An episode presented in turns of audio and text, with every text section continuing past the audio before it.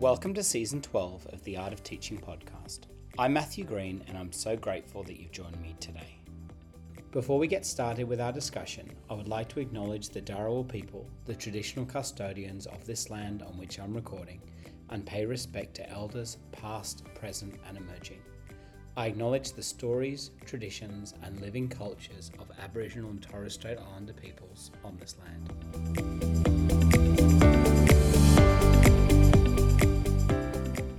Up next is a conversation I recently had with the wonderful Diana Pastora Carson.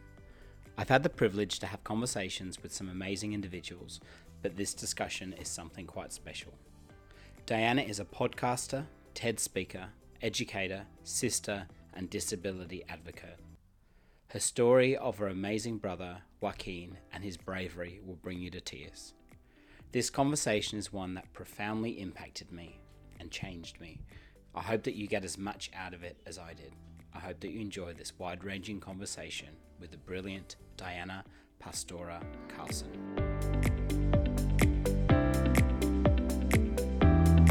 Diana, welcome to the podcast. Thanks so much for chatting with me. Where are you phoning in from today? Hi, Matt. Thank you. I am here uh, with you from San Diego, California. Beautiful. Is it as, uh, I've never had the privilege of going to San Diego, but it is, is it stunning? Is it, what's it like to live in San Diego? Well, there's so much diversity in San Diego, not only of people, but even of the the landscape, the Um, you know, I can, I'm in the mountains of San Diego in a very rural environment. My home sits on eight acres and I feel like I'm in the mountains of West Virginia somewhere. It's very secluded, but in forty-five minutes, I can be at Coronado Beach, which is this wonderful, beautiful beach where all of the celebrities have stayed at the Hotel del Coronado. So I have the best of all worlds in San Diego within a drive, you know, Amazing. within an hour drive. Oh, sounds wonderful. It we're probably about um, where I'm phoning from in Sydney, about uh, forty-five minutes from the what we call the C B D, and about fifteen minutes from the beach. So it's it's just it's just perfect. It's just and, it's just far and, enough away from the city. Yeah. What's the C B D? So the C B D, um, sorry, that's an Australian term. It's the Central Business District. Got it. Uh, which okay. is kind of like, like in the C B D, you'll find things like the Opera House, the Harbour Bridge, the, it's kind of like the main hub. Um, but it. Sydney is not really a, it's not a very big city. So you can walk across it pretty quickly. Um, it's, I, I believe there's only about, I think there's about six million people Uh, that live there. I could, I might have to fact check that, but it's uh, it's, it's a relatively small city compared with um, uh, San Diego, compared with um, L A, for example, and London. And it's uh, it's beautiful. It's still kind of got that. Um, I like to think that little community vibe. There's lots of hipster coffee shops. There's lots of. Oh, I uh, love that. Yeah, it's beautiful. Speaking of uh, speaking of coffee, Diana, what's your coffee order for when I can finally jet over to uh, San Diego and buy a coffee?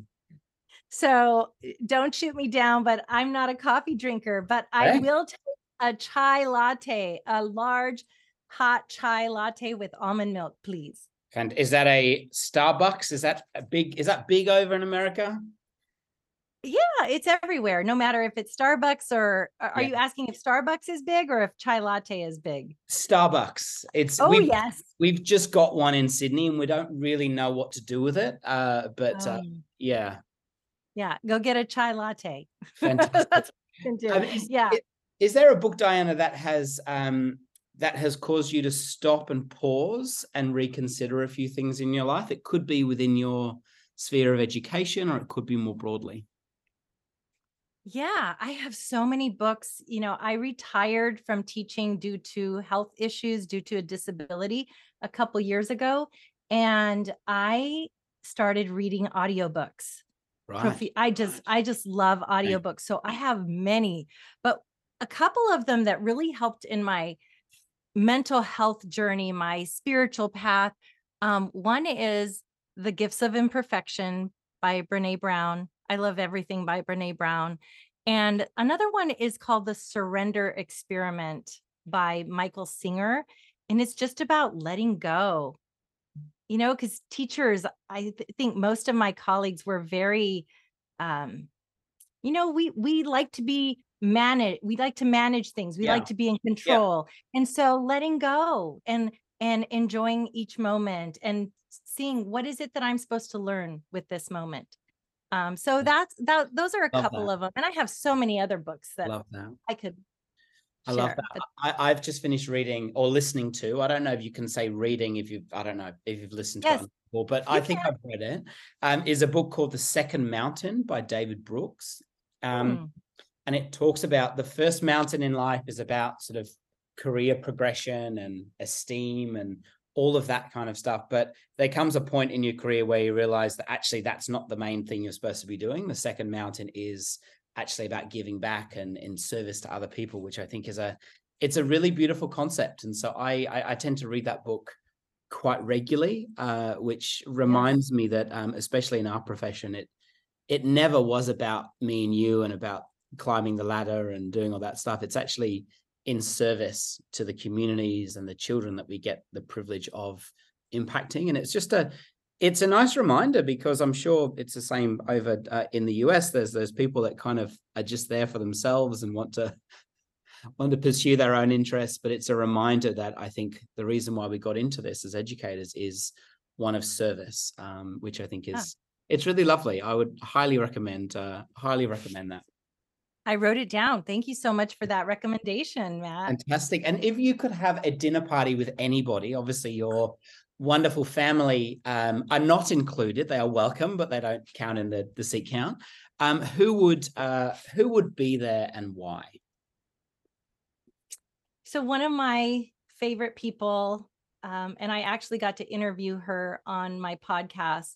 She yeah. was considered the mother of the disability rights movement. Her name is Judy Heumann. Yeah. And she's the author of Being Human.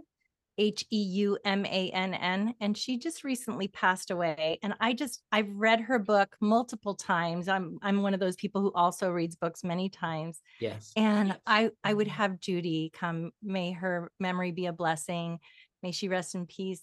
I think I'd also love to have some of the inclusion gurus of my world, because I'm heavily focused on inclusion and belonging. I would love to have Shelly Moore, yeah. who's the author of One Without the Other, and she's a she does uh Five More Minutes YouTube, five M O O R E More Minutes. So what is it about Shelly Moore that's particularly um inspiring to you?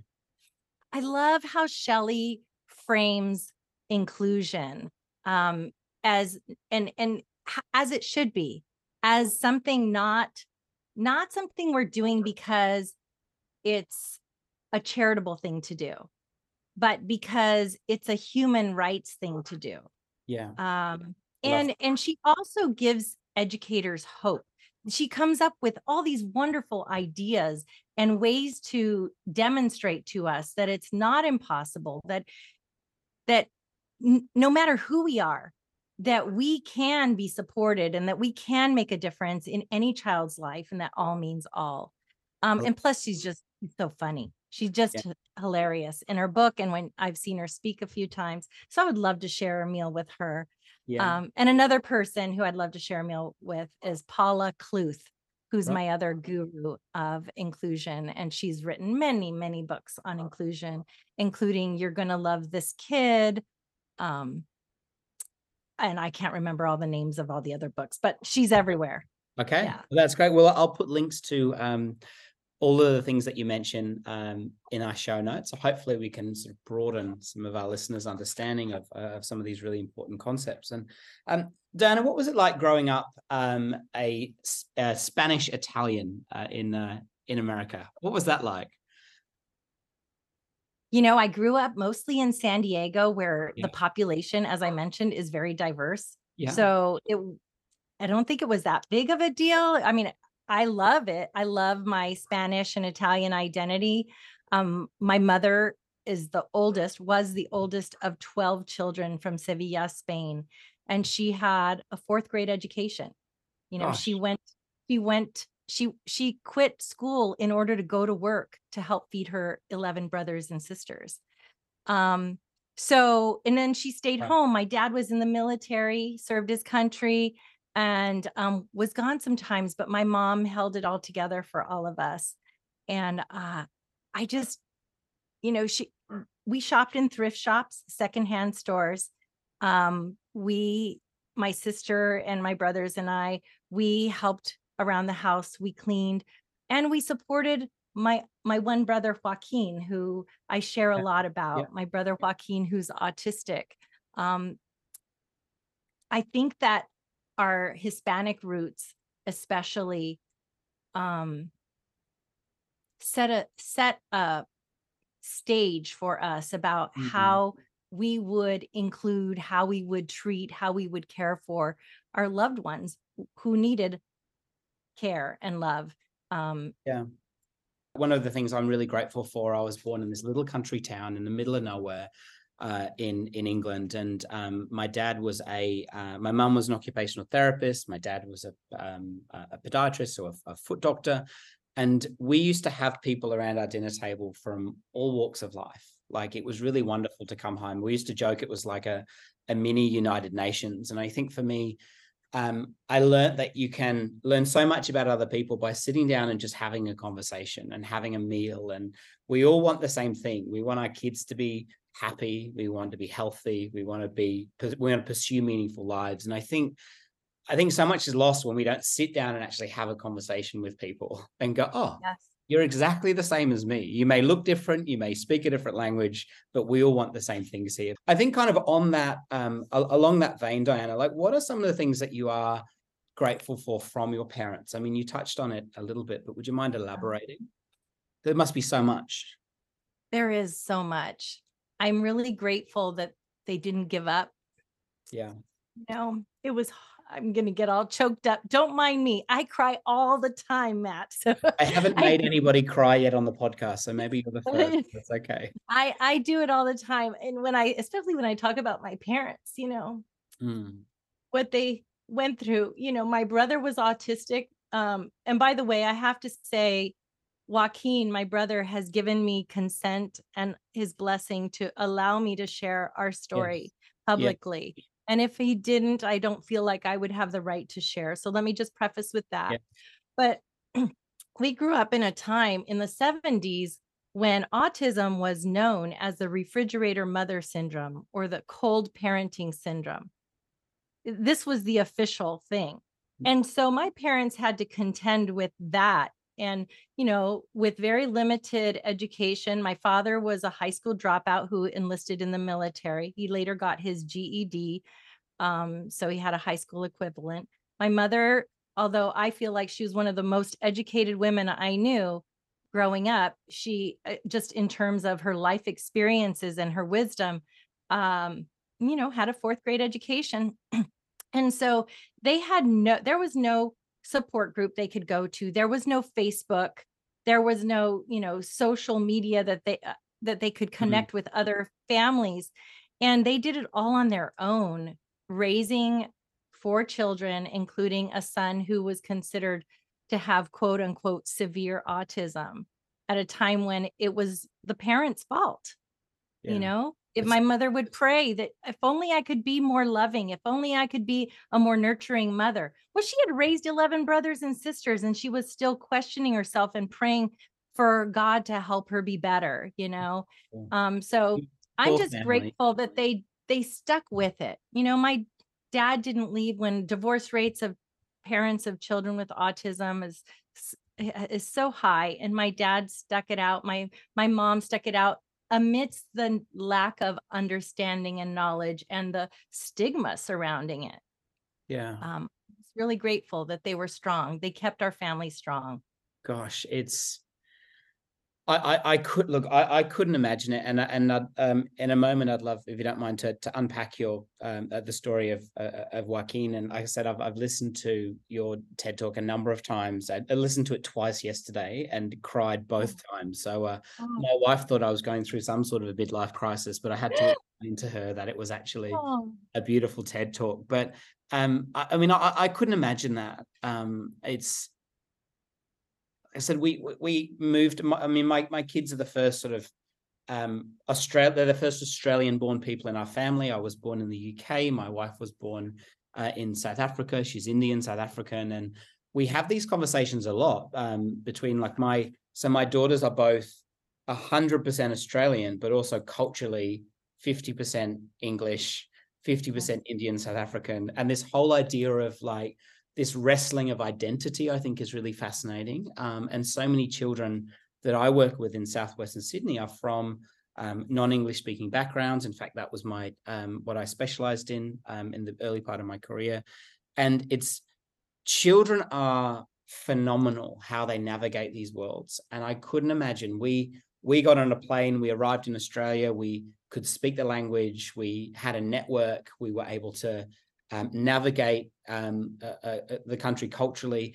But there are so many people that arrive uh, in countries that that's not the case. And I could not imagine what it would have been like for your parents or the parents of so many other migrants. Like, where do you, where do you even start? How do you even, like, it's, it's really, it's really quite amazing. And the fact that you get to live uh, in the, the, the sacrifices and your life gets to be blessed because of that is really, mm. I mean, that's incredible, isn't it? It's really quite amazing. It, it is such a gift. Yeah. Such a gift from them. Yeah.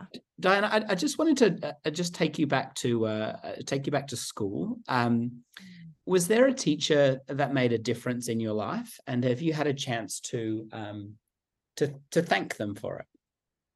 I had a few really extraordinary teachers. My sixth grade teacher, Miss Ann Connors, and I. You know, I don't remember what I learned. I've heard you talk about this too. Yeah. I don't remember what she taught me in terms of math or reading yeah. or writing, yeah. but I remember how she made us feel. Totally. She loved, she genuinely loved her kids. And I remember her being a modern woman. And I think that that was another part of it. She was a strong single woman who was, had a career in teaching. And I, and that was something that I had never been exposed to. I had had male teachers or married women teachers, but I never had a single woman teacher. Um, wow. And I just, I just loved her. And I have not had a chance to thank her. She ended up getting married later in life. I have looked her up and tried to find her, but I haven't been able yeah. to find her. I think yeah. she moved out of the area. Well, I, I love, I, I love what you said about you, you, you. Respectfully, you have no idea what she taught you. And I'm sure there was some writing in there. There would have been some maths. There would have been something. And the same as me. I mean, I, as you may or may not have heard, I, I had the privilege of interviewing my teacher, a lady called Missus Taylor Jones. And um, my mum actually lives next door to the primary school I went to in England. And so we went back there a number of years ago and I saw her and I hugged her and cried and there was snot everywhere. And it was, and my wife just, she said, that was so embarrassing. That was not cool. But I think it just goes to show though, the um, just the power of teachers. And I have no idea what this wonderful lady taught me. Um, I now teach the year that I was in when I was in her class. So I know what the content would have been. There would have been a bit of fractions in there, a bit of informative text. But I remember how I felt when I walked into her classroom. Um, and it's a reminder, isn't it, that that our job isn't really about content. Um, our job is about well-being and about connection. Um, and it's, yeah, it's a, it's a really good reminder. And I think about that all the time. I think about um, if students don't feel safe and valued and seen, they're not going to learn anything. It doesn't matter what we're teaching them. If right. we don't, if we don't get that connection right. Um, and as I mentioned, my, my little one is uh, in term three in kindergarten at the moment. And all of a sudden it's personal for me um, mm-hmm. because she's in the system. And I think about, um, I think about that a lot. I mean, at my school every day, hundreds of parents kiss their kids goodbye in the morning and they expect us to do the best job we can with something which means more to them than life itself. And that is a, that is a, a huge privilege. Um, and I think, um, yeah, the power of, uh, the power of great teaching, I think is, um, is something which is really hard to encapsulate, but, um, yeah. Yeah. I- um, So, Diana, I was, was wondering, um, and I'll put a link to this, um, uh, your TED Talk uh, in um, the show notes, but would you mind um, talking about um, Joaquin for me. We touched on um, we touched on him previously, and you'll probably cry again. That's okay. You're allowed to do that. Um, but why is he? Uh, obviously, he your, is your brother. But why is he so? Um, what has his journey taught you? Yeah. So, well, let me go back and share a little bit about the journey, Please. and then I'll share what it's Please. taught me. Yeah. In in conjunction with other things that I've learned that kind of have kind of collided together. Um, so Joaquin and I are a year apart. We've always been very close. And in the United States, there was no law that guaranteed a free and appropriate public education to anybody oh. with a disability up until nineteen seventy-five, when the Individuals with Disabilities Education Act to, uh, was created, uh, was passed. So, so, so I'm sorry to, to push pause there. So you're saying there was no right to a free education with people with a disability before that time? That is correct. That that's is not, correct. That's not that long ago, is it? It's not that long ago. And so Joaquin was not in school. Every day I would go to school and he didn't. And then that law was passed. Okay. And suddenly Joaquin gets to go to school. And I was so excited because Joaquin was going to get to make friends like I had. Joaquin was going to get to learn how to read like I had. Joaquin was going to get to, I mean, Joaquin was the center of our family's world. Yes. And he was the center of my world. And so when I got to school and I saw there was this separate yard with a big metal fence around it, um, I thought, okay, well, I'll come and get him at recess. And I'll be able to take him out to the playground to play at least. Um, and when I got there, he was in that yard and a teacher took his hand and and I said, hi, I'm here to take Joaquin out to play at recess, because she could tell he, he he recognized me and he wanted to be with me. And um, she said, I'm sorry, you can't take him out to your playground. And I was crushed. And I and I had two friends with me and I said, well, can we come in and play with him here? And she said, no, I'm sorry, you can't do that either. He belongs here and you belong on your playground. And Matt, that was the first time in my life that I had understood that the world perceived Joaquin and his value very differently than I did, and very differently than our family did. And you know, fast forward. Are you crying, Matt? You look like you're crying. Yeah, I know I, I am. And I've I've I've, I've got a I've got a pillow. Hang on, I don't have tissues. So that'll, okay. So I I leave there, you know, and I go on with my first grade or second grade life. I don't remember what it was. And um, Joaquin doesn't. Joaquin ends up in his special education classroom, a quote unquote separate but equal setting, which was all that our school system knew how to do because it was designed without inclusion in mind. It was designed without people with disabilities in mind, right? A hundred years before that. So they didn't know what to do. So in his classroom, they had these timeout rooms, which was a closet with a peephole. And one day, my mom got a call that Joaquin had been put in the timeout room. And when they opened the door to let him out, he was covered in excrement, that he had had an accident in there, and that my mother needed to come with cleaning supplies and clean up her son and clean up the timeout room, and that she had to take him home, that he wasn't welcome at the school anymore. And so my mother did what she was told. You know, she was a grateful Spanish woman who was just so glad that her son had an opportunity. And then she was devastated by this news, but she went and she cleaned him up. She cleaned the room and she took him home, and the school district had a new task. They had a legally, they had a duty to provide him with an education, but that one wasn't going to work for them. He didn't fit their mold. So they created a non-public school for kids with autism.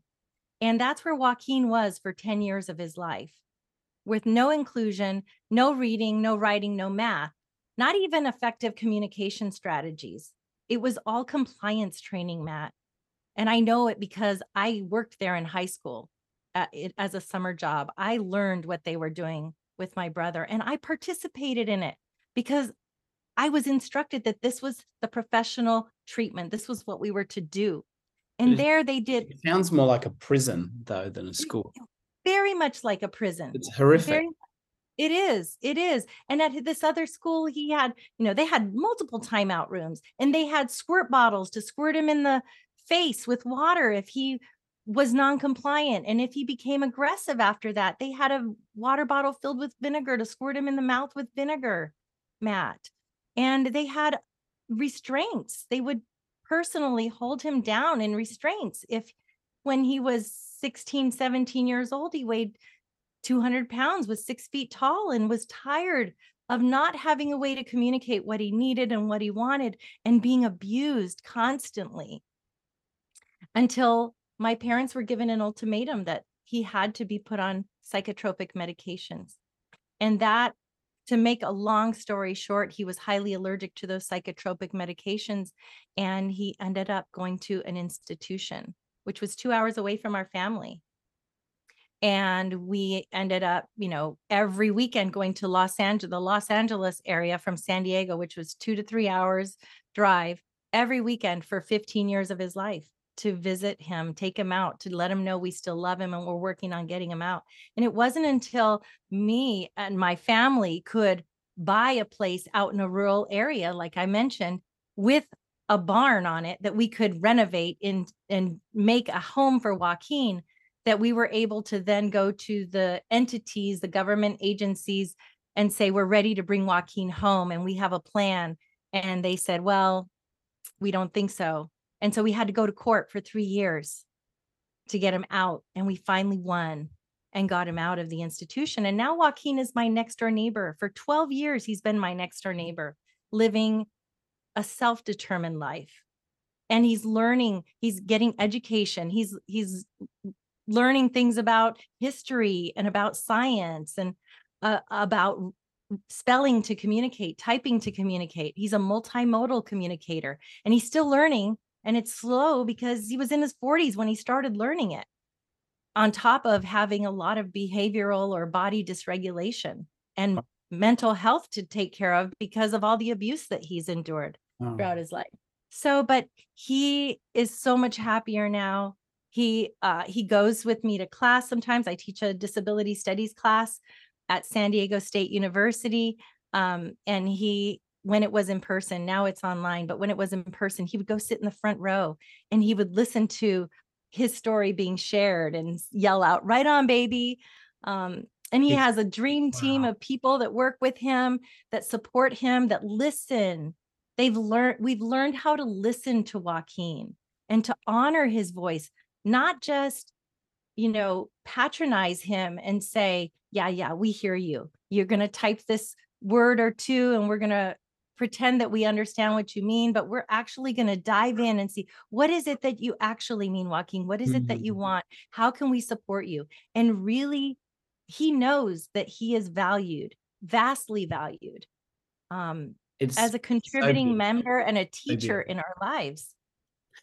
And uh, firstly, Diana, I'm so sorry for what your family went through. Um, I and there's no... Um,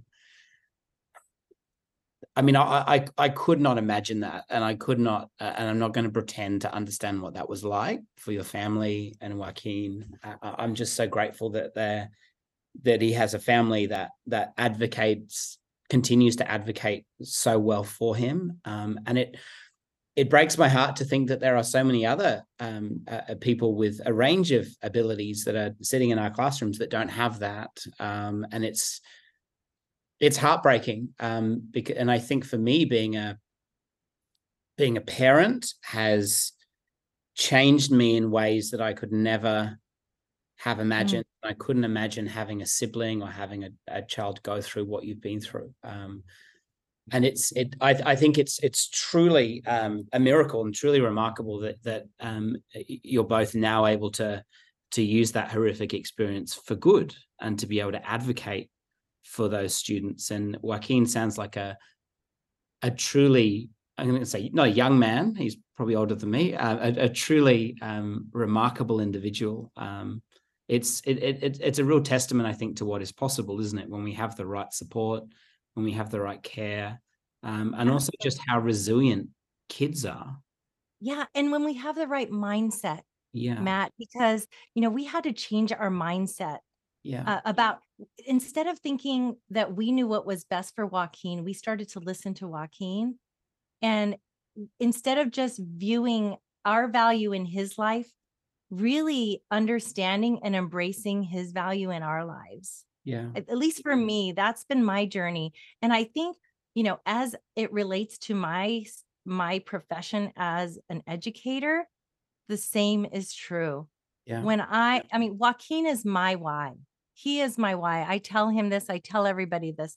He's, and everybody needs to have a why. And if you don't have a why, please borrow Joaquin's yeah. story, you know, and let him be your why, because there are Joaquins out there. There are so many that are still, even though they might not have squirt bottles aimed at them, even though they may not have restraints on them, even though they may not be in a timeout room, they are still shunned and they are still excluded. Yeah. Because of a diagnosis. Automatically, we just put them aside, and it's okay, because that is the system that we have created. We have these silos of general education and special education, and we don't communicate with each other wow. for the betterment, for the benefit of each individual wow. child, whether wow. disabled or not. Wow. And so Joaquin is my why. You know, and so when I, I open my classroom door, every child is welcome. Every child is going to know they belong, whether they can communicate through spoken words or not, whether they have behavioral dysregulation or not. It is our job as the professionals mm-hmm. to find the support that each child needs. And I know it's hard. I know it's so hard. And it takes a recommitment every single day. Yeah. It, it, it's look, I, I'm Diana. I'm very rarely speechless. Um, ask my wife. Um, but there is so much in that, isn't there? And and I um the only look the, the wonderful school that I work at is in um is in a really diverse sort of pocket of southwestern Sydney. It's hugely multicultural, and we have our support unit um, or our special education unit. Um, As part of our school, I've tragically been to some schools and it's been kind of down the back or it's been somewhere else. But my the group of classrooms that I supervise sits right next door, and I see the work that our amazing special education team do. Um, and we, we've renamed um, the, that group of classrooms to Baraga, and that is an Indigenous word, uh, which means to rise up. And we we wanted to make sure that our kids knew that they weren't separate, um, that they were part of our school. And what's so wonderful is seeing we're working really hard and obviously making sure that we are providing every opportunity for every student, regardless their background, regardless of how neurodiverse they are, regardless of whatever. Um, and it's wonderful to see how far it's come. Um, but it's also, it's devastating to see where it has been, you know, and to hear your story. And, and unfortunately, um, the story of Joaquin is not the only one. The amount of students out there that have had a terrible experience at school. And and you mentioned before that you you worked in that school um, for a period of time. And now that we know better, we just have to do better. We can't. Absolutely. Um, I it's love like that. We, we didn't know what we didn't know, but now we know it's not an excuse anymore. I, and, and I think there would have been so many teachers there that that meant well, that thought they were doing Joaquin a favor, but really they weren't. They were Yeah, it, it's, but now we know, but there's no excuse anymore, I think. Um, You're right. And there were people with very good intentions. You yeah. know, it was all we knew back then, but we do know better now. And so yeah. You're right, there is no excuse. And another part of that, you know, you call, uh, you you have the name Baraga, which, oh, so beautiful. Yeah, it's beautiful. So beautiful. And there's a challenge. I see a challenge in that. Yeah. The challenge is for the rest of the community to rise up as well. Yeah. Yeah. Because you can't have a segregated special education classroom that is going to, where every individual child is going to maximize their potential and rise up, if the rest of the community doesn't so rise up and embrace them it's so and true. Support them and provide them access, yeah. access to friendship, access to positive relationships in their lives, access to the environment, access to the curriculum, Love access that. To communication. Access is like is key, you know. It, it, it's so, it's so key, isn't it? Like it, it's I think about that all the time. Like, I think about engagement with my students, and I might think about why are these students not engaged. And if you don't have the resources and the tools to engage, there's a there's a real issue there. And, and it, it's so wonderful. Like, society, I mean, look, there are many aspects of society in which people are segregated, but society should not be segregated. And schools are a a representation of society, or they should be. And it's wonderful to see how, when we are, when we embrace diversity and when we embrace inclusion, that we can truly have a, we can truly move forward, I think, which is wonderful. Yeah. It, yeah. It's so strange, uh, Diana, as well, and this is slightly related, but my uh, wife is Indian, South African, and she remembers with her mum queuing up to vote during apartheid um, wow. in ninety-seven. I was in the my first year of high school in ninety-seven. And I look, I'm a a white, middle-aged heterosexual male. Like, what would, honestly, what would I know about um, being told I can't do something? And I'm not, I'm not boasting in that. And I think it's, um, it's very, um, it's very confronting, I think, when you start hearing these stories about uh, access, about equity, um, and it hasn't been your experience. But like I said, now that we know, or now that I know, I need to do a better job of making sure that that's not repeated. Um, and I think it's it's not good enough to say, well, that wasn't my experience, I can't relate, because it doesn't really cut it, does it? Mm-hmm. Yeah. And that's that's often the default response for a lot of people. And I love that you're you're you're just so genuinely open to that. And as I am in so much that I, you know, mm-hmm. didn't know, and now I know, you know, or or that I don't know, that I that I want to learn, right? Yeah. And and I, I remember, um, and like I said, I'm in no way um, pretending I can relate to a lot of the things that you've you've talked about, but I remember walking through um, a, a shopping centre in Pietermaritzburg, which is in a very rural part of um, South Africa, with my wife, and I was walking along and uh, looking in the shop windows. And respectfully, it's quite a, um, it was a culture shock, to be honest. Um, and so I was walking through, and I was looking in the windows, and I and, and there were. Um, uh, photos of models in the windows that that that didn't look like me. There were people walking around that didn't look like me. And I remember holding on to my wife's hand and I said, I don't feel like I belong here. Um, and for a split second, uh, from a, a, a very small moment, um, I think I experienced in some small way how important it was to see people that look like you. And she held my hand and she held on to me. And she said, that's how I feel every day. Um, yeah. Walking through it. We live in Sydney. It's a beautiful part of the world. Um, the place that we live is the Sutherland Shire, which is quite monocultural. And she said, mm. that's how I feel every day. When you don't see people that look like you, when you don't see people that act like you or see the world like you, it's quite a, um, it's a dangerous thing, I think. And so, um, as I said, I'm not pretending I can relate in any way um, to the stories of people that have been discriminated against, but it was a reminder to me that, um, diversity and inclusion and, and and seeing people that look like you is really um it's really important, and it does send a message, doesn't it? If, if, yeah, representation definitely matters, yeah. in our schools and everywhere. It seems so strange, I think, me having those those coming to that realization, because I remember saying to her, saying to my wife, um, naively saying, I don't think that this is really there's a problem with this, and she said, yeah, that's because the problem is you. It's been pretty easy for you. And I was like, whoa, okay, that's probably, that's probably the case. Uh, I like your wife. Oh, she's, like I said, she's a passionate, passionate South African.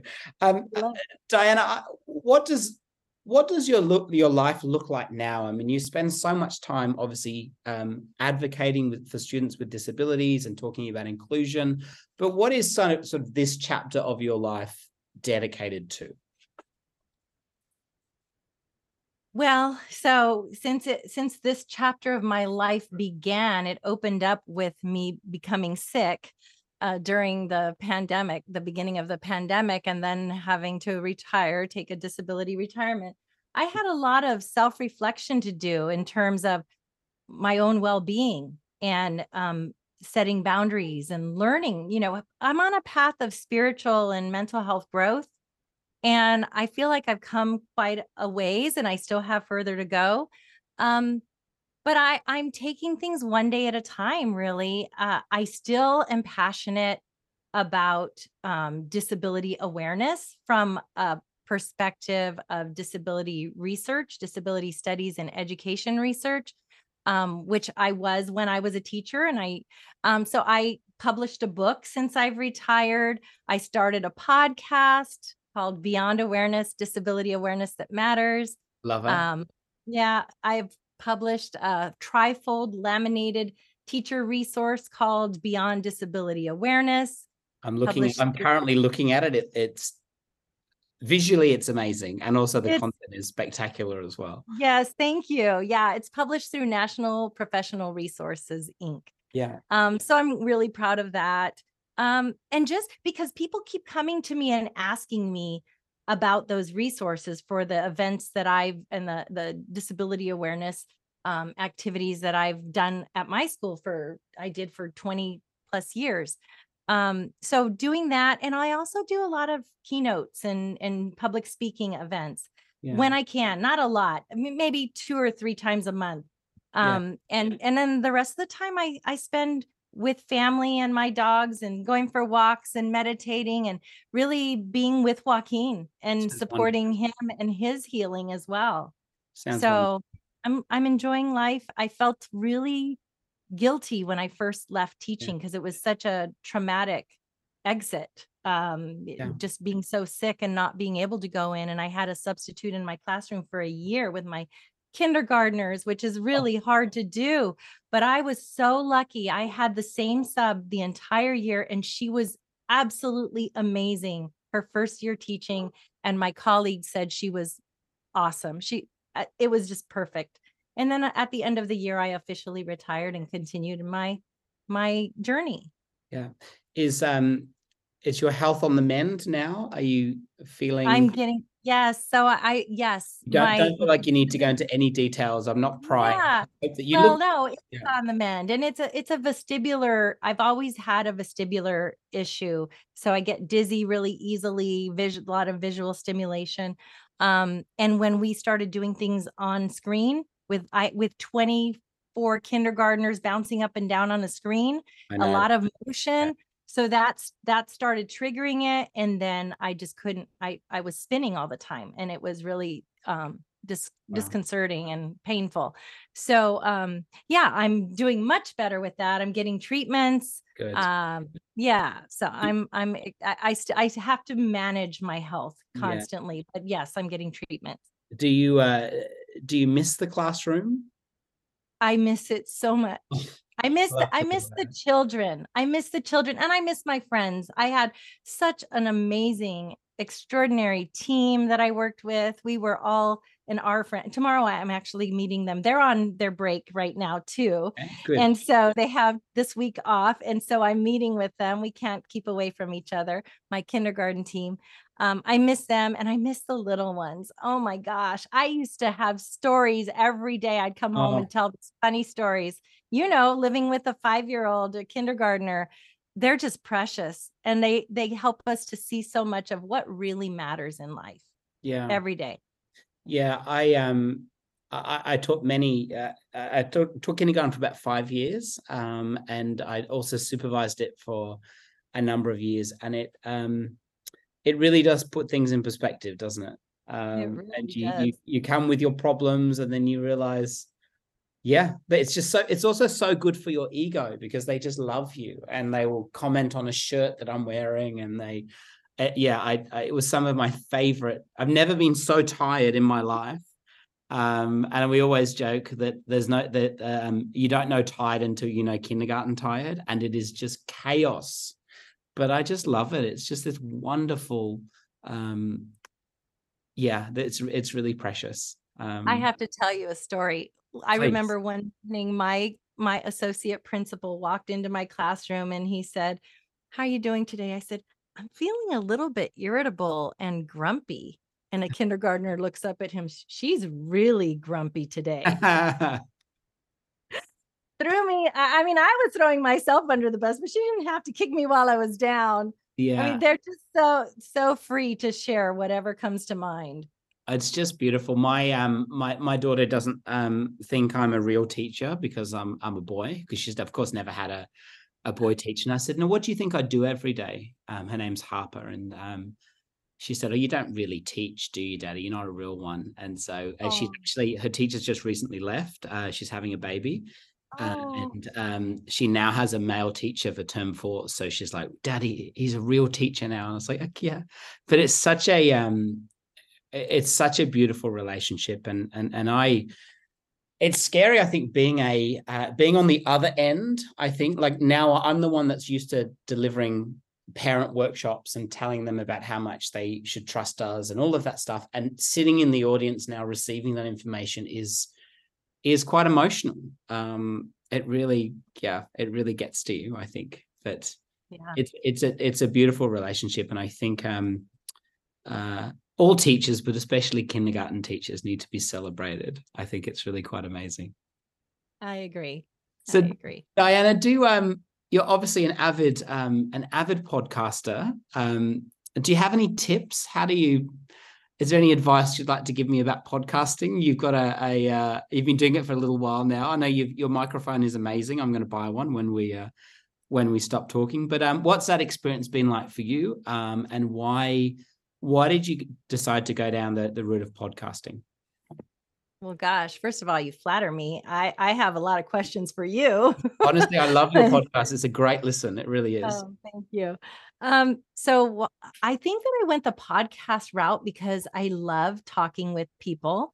Yeah. And because I feel like I want to offer something that anybody can listen to when they're driving. Um, You know how you said there's no excuse anymore. I just want to help people to have access to the information they need in order to do things in a way that actually does foster inclusion and belonging. Yeah. Um, and so, and I think that I have the connections with people who can, who I can bring on and, and that can support um, disability yeah. awareness and inclusion from a disability research perspective and yeah. a respectful perspective.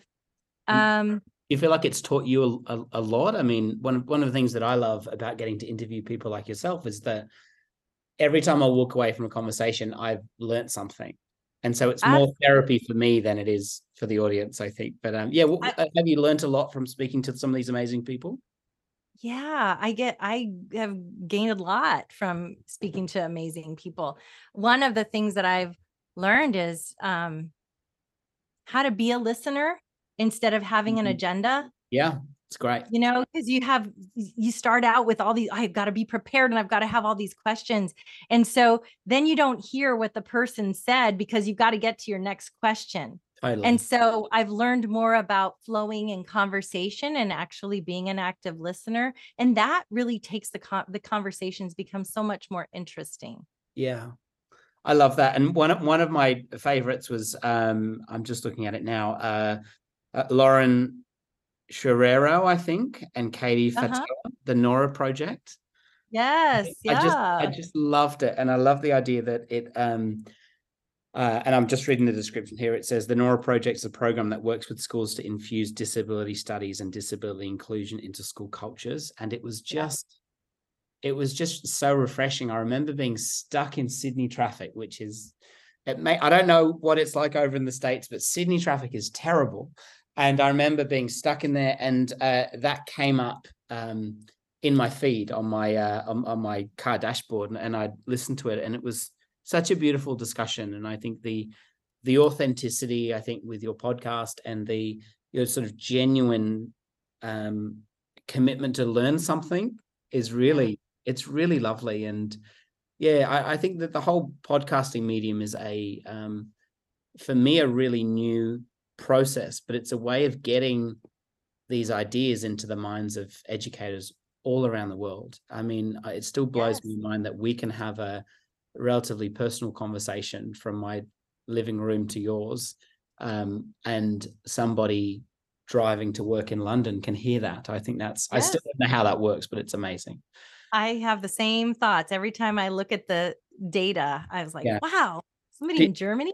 Yeah, I know. It's bizarre. And I know my, my wife and mum isn't aren't listening either. So I'm like, someone else has to, who else, who, who else is listening? Um, but right. it, it's really, it's really wonderful. And, and Diana, like, I know it's probably hard to, to choose a, a favorite episode. Uh, parents don't have favorite children, uh, but is there a, an episode or a couple of episodes that has, um, yeah, really had an impact on you? I, I don't have any hesitation in my response. I, I love them all, but my episode with Judy Heumann, yeah, um, the mother of disability rights, that was a year coming because Gosh. she she had different, we had to had to cancel because of health issues on her part or her husband's part. And I, you know what, I let go and I said, Judy, it's okay. Whenever works out for you is fine. Let's not worry about it. And then I wished her a happy birthday. I sent her a private message to wish her a happy birthday. And she said, we never did your podcast episode, did we? Wow. And I said, we didn't. She goes, do you have time tomorrow at ten a.m.? Yes, I do. Yes. And so um, we, I just, it means so much because it's Judy Heumann, who I adore. I've I've loved her for many years and um, supported her work for many years. And she kind of reminds, she's in the same age bracket as my mom. And so she has this maternal vibe to her. Um, and also a very chingona vibe. Are you, do you know what that is? That's a Spanish word. Am I allowed to cuss? You you can do whatever you like. Okay. It, so it means badass in Spanish. Oh, that's, and that's, so that's, she's, that's she's not got... a bad word. That's fine. Okay. Okay. Yeah. All right. I didn't, if kindergartner, I'm a kindergarten teacher. I so, get it. Um, so, so I just, and then it wasn't just about the content, but she was so generous with her time. And then I got to ask her some fun questions, like, you know, tell me about your mom and your dad and tell, oh. like you do, you're very, you, you get into yeah. very personal, but in an authentic way and not an intrusive way at all.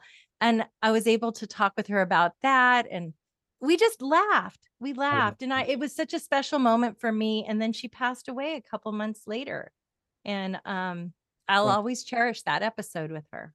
Wow. That's, that's really beautiful. And, and, and it's, it's wonderful that, that uh, her work um, can live on. Um, it's one of yeah.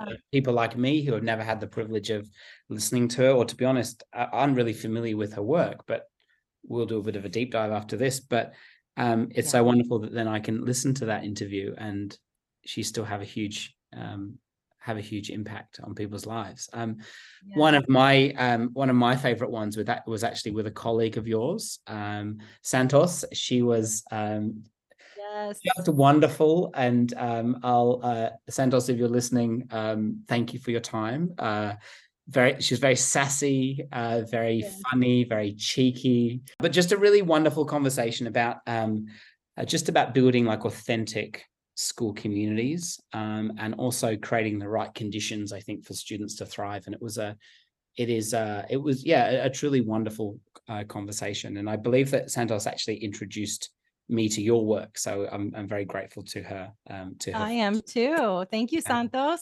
Yeah, um, I, I want to be respectful um, of your time, Diana. And I know we've only just scratched the surface of your amazing work, and at some point, I would love to do a um, a round two and do a bit more of a deep dive. But um, if I was a um, a brand new teacher, so I've just graduated from university, I'm bright eyed, I'm bushy tailed, I've got my thermos ready to go with my tea in it.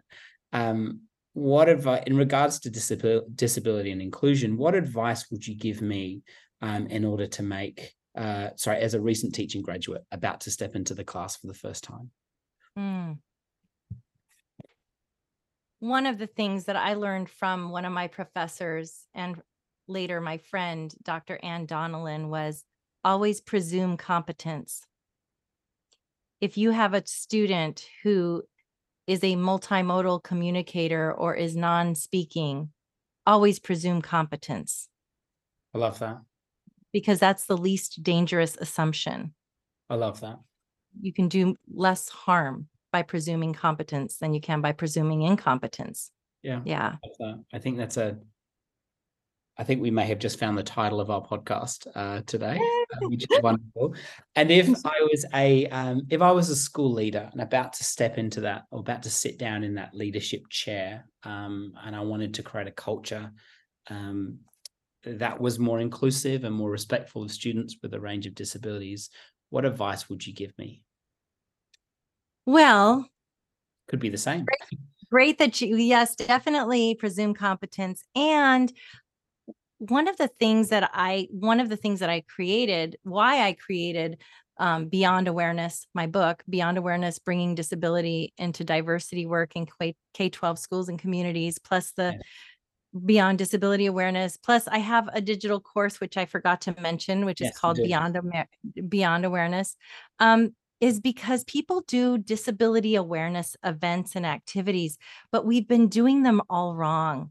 And this is something I've discovered. And so if somebody wants to foster more inclusion, if they're going to do disability awareness, get in touch with me first, get in touch with my resources first, because putting Vaseline on glasses or trying on a wheelchair for a couple minutes, that's not cutting it.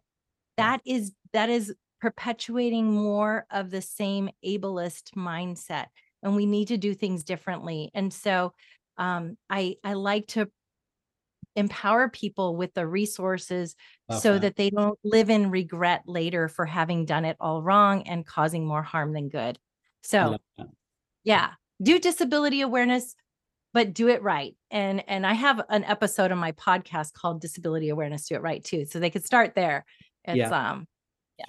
I forget which episode it is, but that's okay. I, I will find that and put all that in the show notes. And um, you mentioned reaching out and getting in contact with you. What's the best place um, uh, to get in contact with you for our listeners? So my website is diana pastora carson dot com, P A S T O R A, like pastor, but with an A, diana pastora carson dot com. Fantastic. And uh, like I said, I'll put all of the links to our uh, to your wonderful resources in the show notes. And uh, Diana, I- I'm so grateful that you would uh, take the time to speak with me um, all the way across the world. Um, for me this morning, for you this afternoon or this evening, um, and um, your work is truly um, inspiring. So thank you for what you're doing uh, in this in this space. Um, and um, I'm so grateful as well um, to Joaquin uh, for his. Um, not only his resilience, but also the um, just the incredible individual uh, that he is. And so thank you for that. And please, yeah, thank mm, you. Thank you so much. You're welcome. I hope you have a wonderful rest of the day, and I look forward to chatting to you soon. Thank you. Bye-bye.